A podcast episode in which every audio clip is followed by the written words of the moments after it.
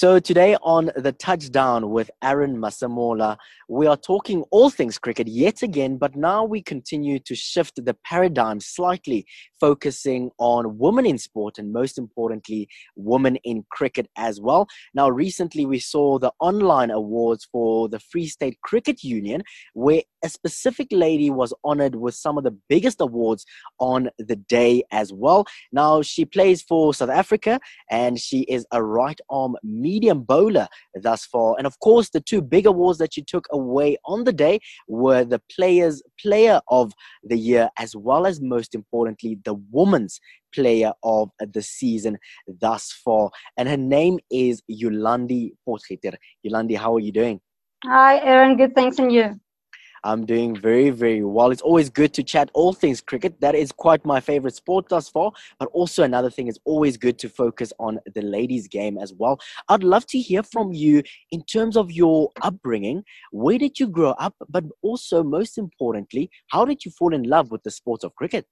Oh, Aaron, yes. Um, I grew up in Cape Town, um, in the northern suburbs. I only moved to Bloemfontein about four years ago, I think.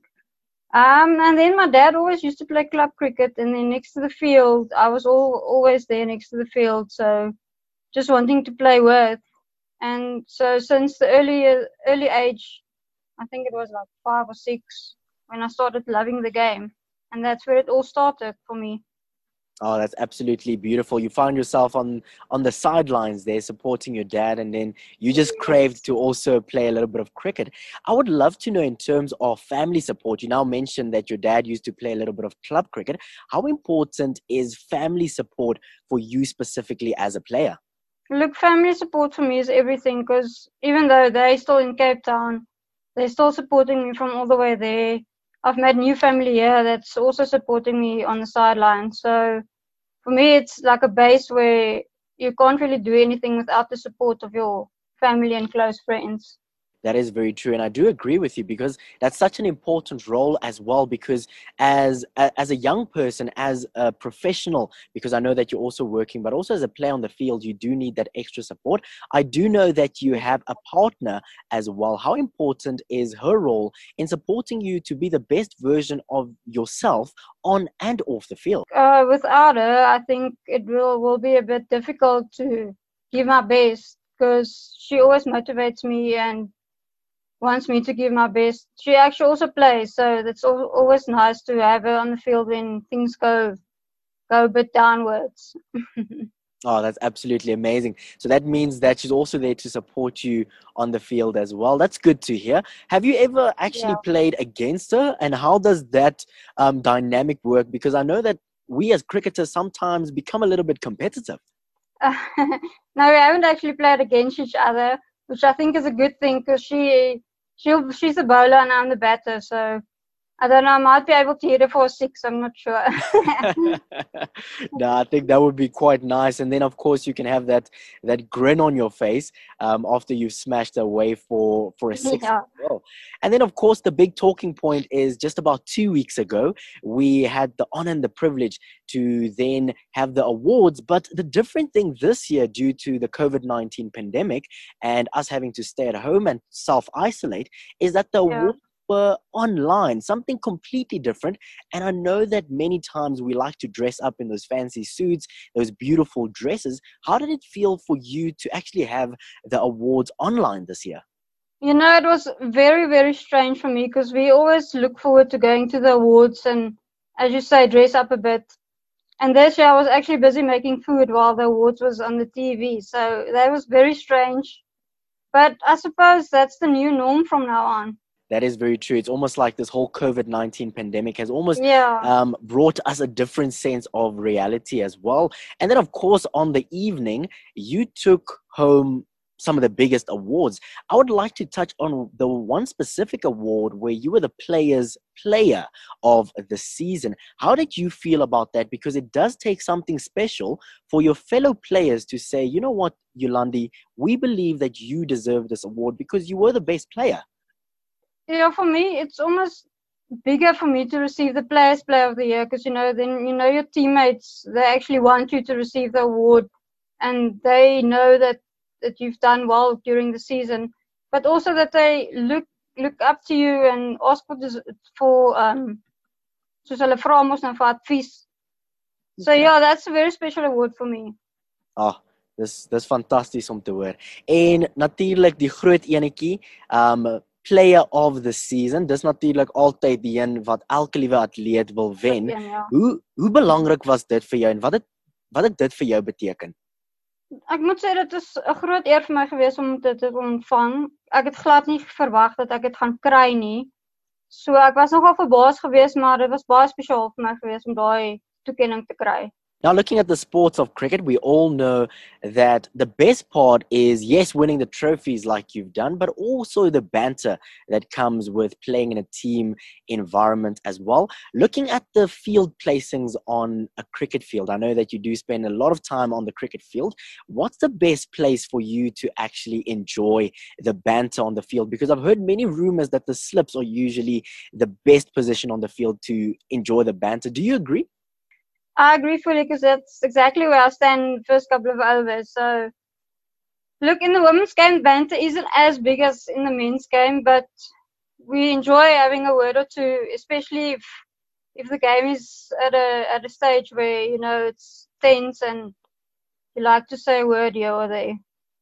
Okay, no, that's that's fantastic. And then in terms of your bowling, I do know that you're a right arm medium bowler is there maybe a little bit of, of, of banter or a little bit of chatter between oh. you and the batsman sometimes because i know that sometimes you know when you when you are coming in you you sometimes just have a word or two with the batsman maybe just to throw them off a little bit or to remind them that you might just bowl them out look i'm not i'm not the quickest bowler so i don't like to be in the faces all the time but mm. as hmm. soon as i see i've got the batsman on the back foot then i'll be in the faces maybe just give them a stare or two and if it's necessary, because I don't really like to give them a word when I'm bowling, because I know I still have to go bat.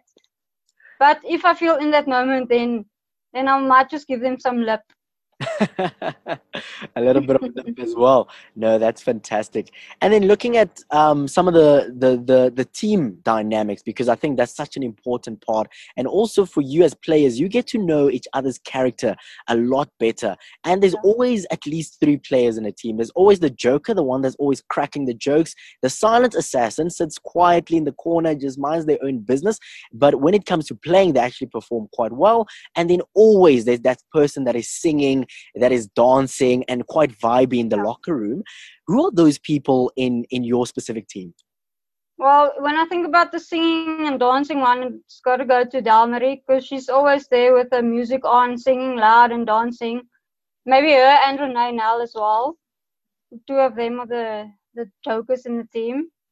And then Giselle, um, she's quite the one with the with the jokes and she also likes to dance as well. So, and then the silent silent assassin, I think it would have to go to Z.